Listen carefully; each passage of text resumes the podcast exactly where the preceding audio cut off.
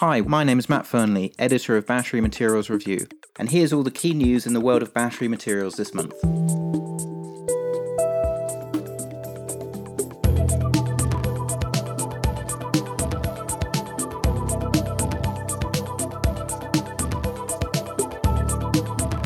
Welcome to July's edition of Recharge, the podcast by Battery Materials Review. After a short break, I'm delighted to welcome my co-presenter, Cormac O'Laoire, MD of Electrios Energy, to run through some of the talking points from the last month. Hi, Cormac. How are you doing?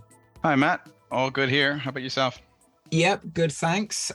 Apologies to regular listeners for the missed month in June. No excuses. I was larging it up on holiday and Cormac was traveling, so... I thought you lost your shirt in the Fast Markets Vegas. That was actually after then, but yeah. I lost some sleep in the Fast Markets Vegas, but didn't lose any shirts, which is probably a good thing. But you were missed. Lots of people coming up and saying, where's your partner in crime? Yeah. I was at the Seagull one previously. Can't go to them all. But as long as we're both covering them, Matt, I think we're all right. Well, I'll be going to the Fast Markets Europe as well. Are you going to that one? Are you sure they're not going to be sick of you? Yeah, Amsterdam. So I'll be in town. Hopefully I'll be there. Brilliant. We can catch up and discuss BMR. And maybe last time we were on stage together a few times. So that was good. Yeah, that was good fun. Okay. Lots of news this month. Obviously, a little bit of feedback from the Fast Markets Conference, but been an interesting month in China in terms of sort of developments there. Things are starting to pick up again now, June. So we're seeing battery production close to what we saw in the back end of last year. Mm-hmm. EV sales are back up again from almost 40% dip in January. So as we discussed in May, we expect H2, we'd see a bit more pickup, and we're seeing again. Most things are popping up, well, not most materials, but lithium carbonate, lithium hydroxide, more batteries are being produced. So we're getting to those kind of record numbers again. I think one of the things that sort of came out at the Fast Markets Conference, which was very interesting, is this inventory build that we've seen in the EV side of the industry. To some extent, if you look at the other parts of the supply chain, lithium carbonate, certainly cell manufacturing, inventory started to mitigate there after the big build towards the end of last year and beginning of this year. So the inventory situation is improving there, but actually we're starting to see inventories grow in the EV part of the supply chain, particularly over the last 12 months. So that's certainly something to sort of keep an eye on. I guess that explains the price cuts that we've been seeing out as the EV manufacturers basically trying to sort of push off that inventory level. Price warring basically throughout the first half of the year was cutthroat. In June, I believe the leaders of most of the Chinese EV startups and incumbents got around the table. I even think Elon might have turned up to that meeting too. Yeah, I think Tesla was on that meeting as well. Yeah, to just let's make some agreements here instead of driving it all into the ground. And it was really affecting the industry, as we could see. It's a ripple effect. Anything in the supply chain ripples throughout.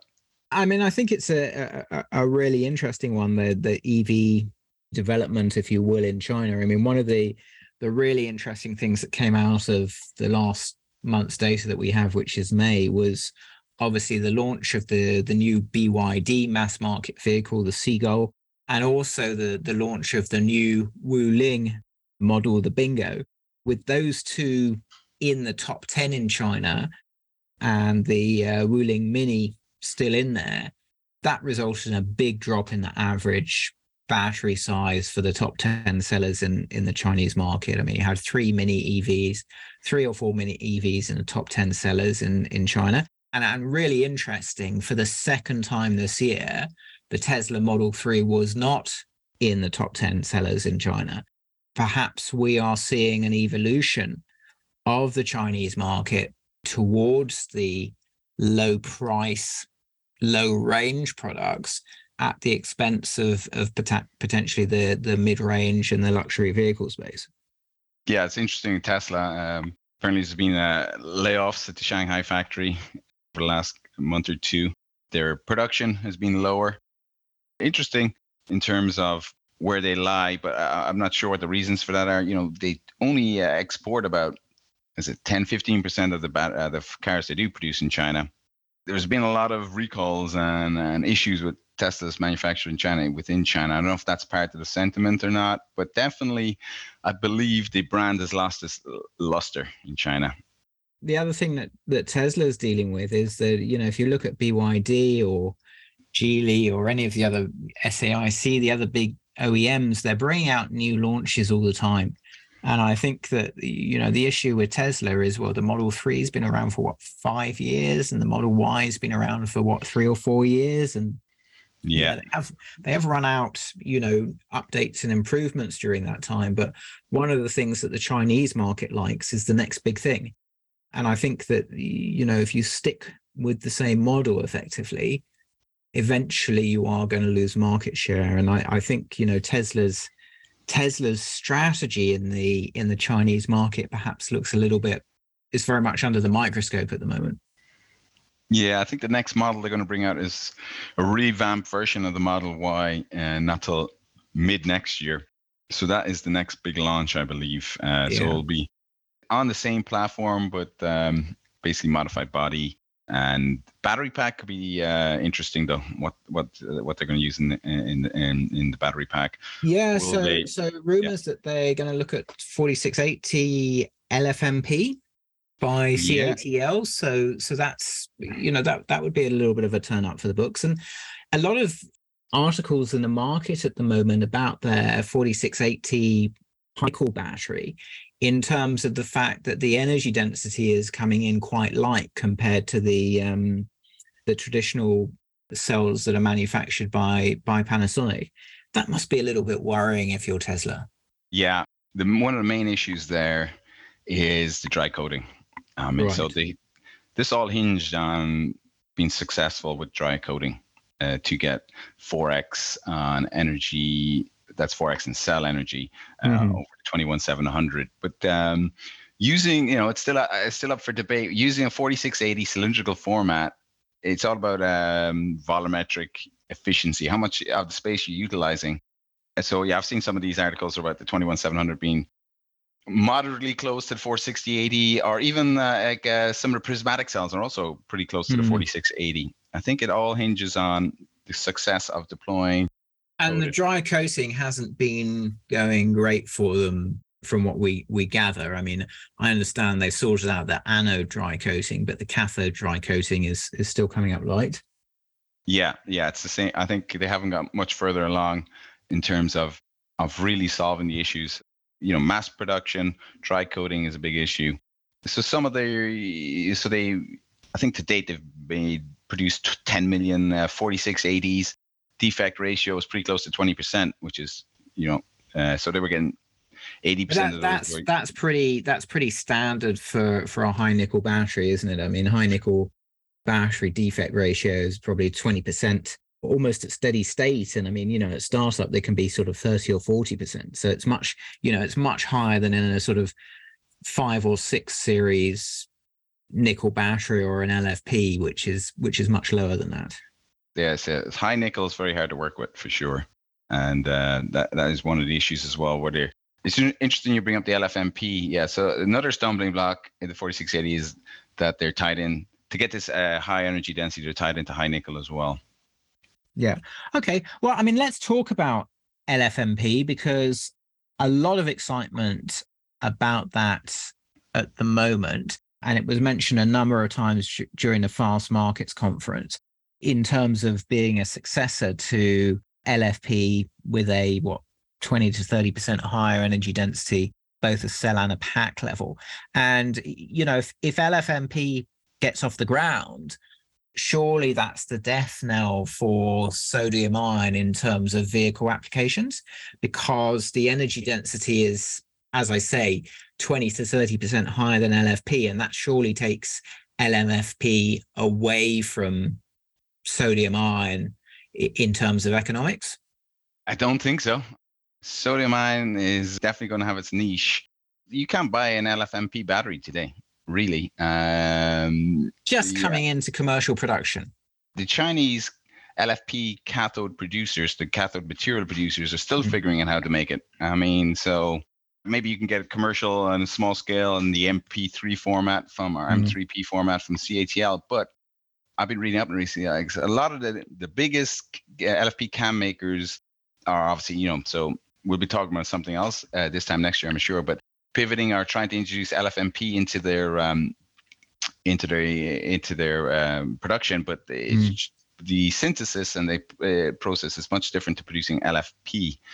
So they're having real issues scaling up LFMP production. Okay. And a couple of the high purity manganese producers at the conference were very excited by the fact that potentially LFMP would utilize high purity manganese. But digging into that in a little bit more detail, I get the impression that in China, you could use selenium-containing manganese to produce LFMP, even if that wasn't environmentally acceptable in the Western world? No, I haven't come across that now. So yeah, as far as I know, in terms of production, I know those companies are trying to scale it up or using it a little bit cheaper and using electrolytic manganese. Yeah. Is that that's obviously lower cost because you don't have to go for the higher purity route. And for the electrolytic manganese, you can go the same route as, for instance, the steel industry. But generally, steel industry materials can't be used in high purity battery applications because they got too much selenium, and selenium is deleterious and results in dendrite formation in the cells. So it's just very, very interesting to understand. It's going to be very, very important for the high purity manganese sector, whether electrolytic manganese metal, EMM, can be used, which does contain selenium, or whether it's got to be selenium-free, high-purity MSM, manganese sulfate monohydrate, or EMM. So, you know, whether it's high-purity material, selenium-free, or whether it's lower-purity material that can contain selenium is going to be very important in terms of supply-demand balances, because there's shed loads of lower-purity material around the world, but there ain't a hell of a lot of higher material that's suitable for producing high purity manganese. Yeah, I haven't seen anyone kind of in the scale up. These are companies trying to get into LFMP rather than owning the IP. And, you know, I haven't even seen them use manganese sulfate. Is that a primary source of manganese you're seeing? In cells, yeah. So high purity manganese sulfate, so HPMSM for high nickel cells, definitely. And increasingly also for, you know, the NM cell and high purity cells. So whereas obviously for LMO batteries, you can use less pure products. LMO and the LFP is basically the LFMP, right? Yeah. And so the issues they're having with the LFMP is the similar issues to having an LMO. Yeah. Which is, and I understood that sort of Gotion is looking to be in commercial production for LFMP by the end of the year. But yeah, I saw that. Yeah, not sure where their source of LFMP is coming from, but I was referring earlier to just the LFP cathode. You know, so in the last 2 years, there's been like close to 6 million tons of LFP production being announced. Most of that in China, and none of that was LFMP to begin with. So there's been a slight pivot there to address the market. But as far as I know, it's difficult to convert existing production capacity for LFMP. I'm not sure. I think, I'm not sure who Goshen's supplier is, but there is, you know, there is small amounts of LFMP available in the market. But I think Goshen's LFMP is like something like 210 or 220 watt hours per kilogram cell level. It's phenomenal. Yeah, I mean, it's really good material, and it stacks up very powerfully at the pack level as well. So it'd be really interesting to see, you know, if they can get that into commercial production. That could make quite a material difference. A lot of these cars that use LFP batteries and have sort of mediocre ranges could use LFMP batteries and have pretty reasonable ranges for a reasonable cost. And that could make a big difference to the economics of the industry. Yeah, you know, LFMP and LFP have the same theoretical capacity. And that's not the same as energy density. The difference is the higher voltage of the LMFP. when you look at them on paper, chemically, they're quite similar, but the voltage performance really makes a difference. And cycle life is quite similar as well. Okay, let's keep a watching brief on that. And we will definitely come back if there's any more intelligence on that. Just on lithium, obviously, the Fast Markets Conference is primarily a lithium conference, but absolutely bowled away at the conference by the amount of focus in the lithium market. So, you know, this conference was 600 participants last year, 1,100 participants this year. The number of new lithium companies, lithium projects out there is really just amazing. But I think now the focus is going to be in terms of speed to market, because there's a lot of projects out there, but it's going to be a question of who can get to the market and how fast. And I think, you know, now we're starting to see some pretty interesting data points coming in, particularly around DLE. There's been quite a lot of spin, but the recent data points have not been great. Capital costs going really quite far up. Anecdotal reports that operating costs are higher than people are expecting. And I think, you know, these new technologies that are coming in, you have to question when they're going to be available in the market and whether they're going to be as profitable as many commentators are suggesting. But also with the new wave of lithium projects as well, you know, when they come into the market is going to be very, very important. And even though, you know, we have raised our lithium supply forecasts and slightly lowered our long-term price, the big caveat behind that is how these projects get financed, because we still have a situation where not enough projects are getting financed. Yeah, that was a lot there, Matt. So I asked you earlier, how many new lithium companies have come in? As I said, I can't keep count anymore, or even keep an eye. Well, I struggle. Let's talk about the UK first. Yeah, I mean, I only track the companies that have got resources, to tell you the truth, and you know, very few in the exploration side that look very interesting. But I only really start tracking companies once they've delineated a resource, and then, you know, past that, I take a view as to how viable their technological development is, and you know, sort of look into what depth the resource is, what thickness it is. You know, all of these things are very important when you're analyzing resources. And you know, we're very much aware of the fact that a lot of people in the industry don't really have this experience, and it's one of the reasons why I wrote the How to Invest in Hard Rock Lithium report, which is available on our website. It's a snip at £20, but you know, if people are interested in investing in lithium, I would suggest that they buy the report, because it will hopefully help you to avoid some of the mistakes of investing that people do make in cycles like this. And I will just flag that, you know, I've been an analyst and investor now for 20 years. And one of the key issues in these sort of secular demand events like we're having now in battery raw materials is what we call misallocation of capital, whereby, you know, people stick a lot of money into stocks that don't necessarily succeed. And, you know, when they go to zero, people are like, well, why did I invest in that company? And I think it's very, very important in this industry where there is a finite amount of capital, and we're just not attracting the amount of capital that we need, that people understand what the risks are. Because I see a lot of non-expert capital in the industry going into stocks that are unsuitable for it. And, you know, we're seeing that a lot. We've seen that a lot in the US with regards to a lot of these EV and battery technology SPACs that came to the market 2020, 2021, that have literally gone bankrupt. They've gone to zero, and investors have lost a lot of money. So I think it really is important that investors understand the risks of the companies that they're investing in.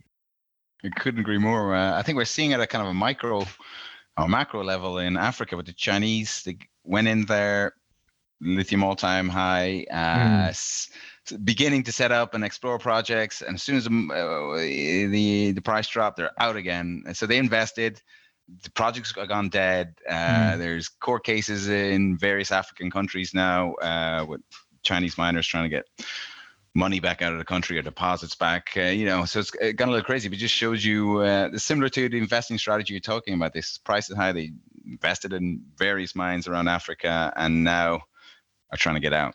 Yeah.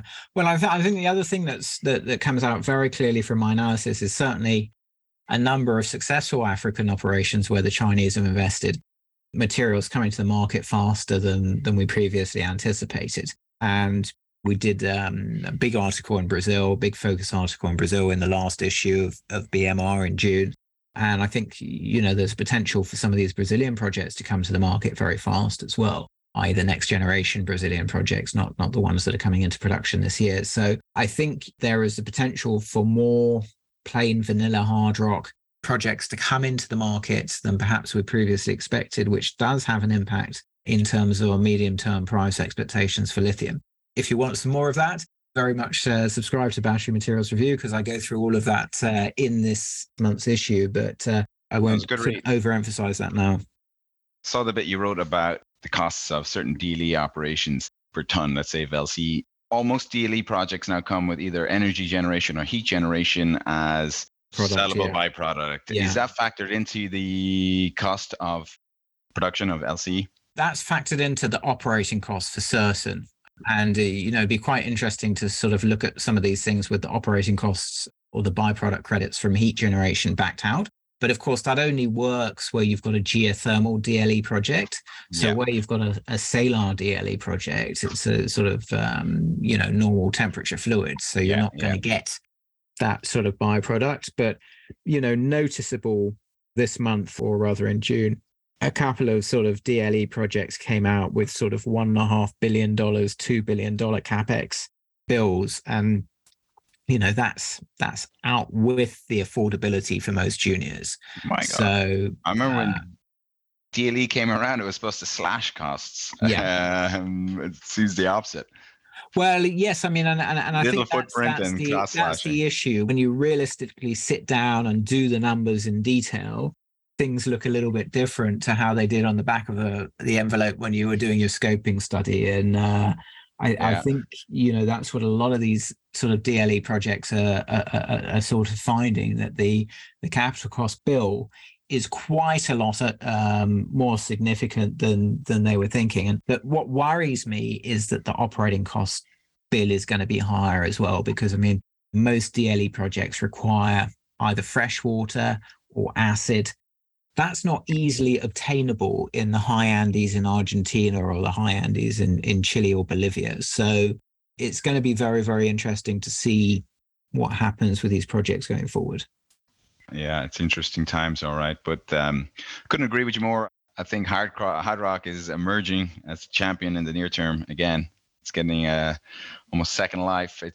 The market has an appetite for it. Used to be brines were going to be the major source LCE, but to bring projects on quickly, as you said, on time, reasonable costs, hard rock seems to be it for now. The other thing to be aware of is obviously there's lepidolite, which we've talked about in the past. One of the other swing producers right up your street, Cormac, recycling.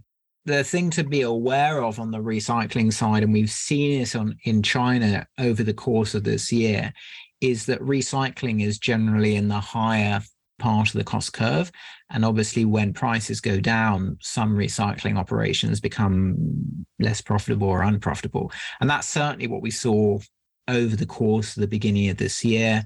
We saw a big drop in derived product from recycling lithium. I think that's very important to consider. We have a chunk now of the cost curve that is economic at prices like we're seeing at the moment, and uneconomic prices below, say, $30 a kilogram. So we've got a big chunk of swing capacity in the lithium market.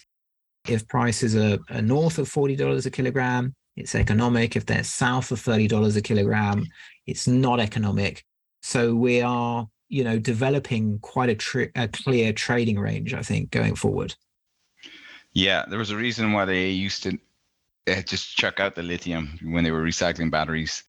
4 years ago. Well, in the old days when lithium was sort of $8 or $9 a kilogram, and cobalt was like, you know, $30 or $35 a kilogram, you can understand where they're coming from. But of course, if lithium is, you know, $40, $50, $60 a kilogram, it makes a lot of sense to recycle it. Yeah. Well, yeah. Feedback from the market is they, especially in North Asia, they just want the lithium carbonate. What they really want from the material is the lithium carbonate. You know about North Asian carbonate prices, but that's what they're mainly interested at the moment at these prices. Yeah. Not so concerned about the nickel and cobalt. It all depends on price of metals, but you know, we're not me, but the recycling industry is, you know, mandated. So there'll be government dumping fees, or, you know, if worse came to worse, batteries still have to be recycled. Someone's going to get paid to do it. And we have recycled material content to keep the industry afloat for the next 10 years at least. Yeah, I think it's going to be really interesting to see how the sort of economics of the recycling industry end up sort of working out over time. I mean, you know, do the recyclers get paid effectively like toll treaters, or, you know, can they source waste material for a very low cost and book in a margin? I think all of these mechanisms are up in the air, and it's going to be quite interesting to see how it sort of drops out over time.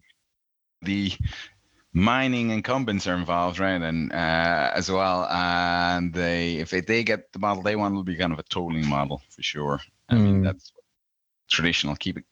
Why change things? But, and I think the nice thing about the tolling model is it's consistent. You know, as a recycler, you know what you're going to get if you're in a tolling model, and also your investors know what you're going to get, and it's very easy to model. You know, if you're going to get a fixed margin, effectively, you know, you're going to bank that fixed margin. If you go with different methodologies, then it becomes a little bit more difficult for investors to model that. So. Yeah, it's going to be very interesting to see how it all shakes out. Yeah, well, you know, one of the stumbling blocks to that would be everybody wants to vertically integrate now. From miners, you know, you got Ganfeng, right? Lithium miner, also battery producer, CAM maker. I mean, so BYD, that's one of the reasons BYD is second in global battery production now. They're their own best customer. But yeah, it's everybody wants a bigger slice of this pie. So I don't know what your feelings are on vertical integration, but there's not a single company doing one thing anymore, not even the recycling companies. You have Umicore Recycling Company, also a cathode maker, but they've been doing that for a long time. BSF, not a recycling company, but have been doing recycling. But our PCAM maker, CAM maker, all the Chinese companies who are involved in recycling are PCAM producers. Yeah, I mean, I think it's going to be very interesting. I mean, I think vertical integration obviously is something that interests the upstream part of the industry as well. I mean, you know, in the old days you had the hard rock producers. Now a lot of those are moving downstream into lithium hydroxide, lithium carbonate manufacturers. Yeah. So I think that, you know, people are very keen to be integrated because it allows them to bank higher profitability, but obviously it also exposes them to more cyclicality if prices are up and down. Yeah. What do you think about the vertical integration of the hard rock producers in Australia? Is that a good metric to see whether we can have lithium chemical plants here outside China? So lithium hydroxide, for example. I think Australia is. I'm probably going to get. I don't want to. Yeah, I don't know. How to phrase I'm probably going to get abused for this, but I think Australia is probably one of the less economic countries in the world to build a lithium refinery, because power prices in Australia are quite high, and it's power intensive industry, lithium refinery. So, you know, while the mines are there and it's great, the power prices are quite high, and also the bulk of the converters / refineries are quite a long way away from the mine. So, you know, it's going to be interesting to see how it works. And obviously they've had some teething problems, the refineries that have gone on. I'm sure, you know, they'll sort themselves out, and it you know, it makes money for the spodumene producers, and it makes financial sense for them to go integrated, because they're obviously banking a lot more of the profitability of the operations. So I think it will be an increasing trend in the industry, but that doesn't mean that you can't make a fair amount of money by not being integrated. So, you know, a spodumene concentrate producer can still be highly profitable, thank you very much, without being integrated. And obviously by adding the conversion capacity, you're adding a huge amount of capex to your project, and you're also adding a huge amount of technology risk and operating risk. Whereas if you're just targeting production of spodumene concentrate, you know, your capital intensity is much lower, and so is your technology and your operating risk. So, I don't think that everybody needs to be fully integrated. Yeah. You know, even for spodumene concentrate, right, there's new technologies being developed also to lower the energy intensity of that as well. You know, so all across the supply chain, even up to cell makers, that's one of the reasons there's issues in build out is that, like LFP, for example, your production line might be obsolete in 2 or 3 years' time. So the chemistry choices, there's a lot of risk. But I originally referring to the refineries. I was talking about the difficulty in producing battery grade, right? We all say we can do it in Europe, we can do it in the US, but... Yeah. Well, I mean, I think that's, you know, very important consideration. And I mean, you know, it's noticeable that a lot of the new brine producers that are coming on over the next couple of years are really struggling to produce battery grade material, certainly for the first 12, 18, 24 months of operation. So it's going to be very, very interesting going forward. And I think the differentiation between battery grade material and non-battery grade material is not really understood by the market. And a lot of bulge bracket analysts in particular tend to lump all lithium in together. And I always fall for the same trap as well when I read like resource and potential LCE recovery. And all right, nameplate, I'll just take that as the number, you know.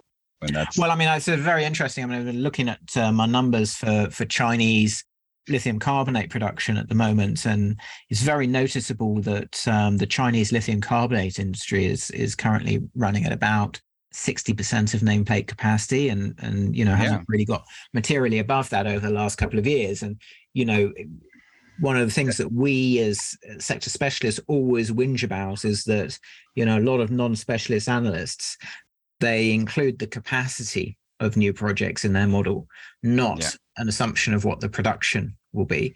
And that's very, very dangerous because it's overstating supply. And I'm not convinced that supply is actually as high as many people are suggesting. Yeah, and capacity utilization, though. In China, LFP plants, 60%. CATL cell manufacturers, about 60 to 70% capacity utilization, even the EV manufacturers. I think that the whole capacity utilization issue is an interesting one. And I mean, one of the things that we picked up in Battery Materials Review that we've written on a lot over the last couple of months is this overbuild in the LFP supply chain in particular. And it is impacting capacity utilization, and therefore it is impacting profitability for a lot of these companies. It's going to be very interesting to see where that goes going forward, particularly for the sort of second and third tier producers, because they're, you know, in the cell space, for instance, there is a huge differentiation between the tier one producers that are running at sort of 70 to 80% capacity utilization and the lower tier producers that might be running at sort of 50 to 60% capacity utilization. And that really impacts your profitability. Yeah, exactly. So, you know, where's all this new capacity going to go? But we can answer that next month, I guess. Well, we'll talk about that next month. In the meantime, we will go back to our lives. We will thank all of our listeners for listening. We will be back next month. We're not taking any more summer breaks. And I will say thank you very much to Cormac. Thank you, Matt. Talk to you next month. So that brings us to the end of our podcast for July. As always, you can get more detail on any of the topics we've discussed in the latest issue of Battery Materials Review, which you can find at www.batterymaterialsreview.com. I'm Matt Fernley, editor of Battery Materials Review, and this has been Recharge. Thanks for listening.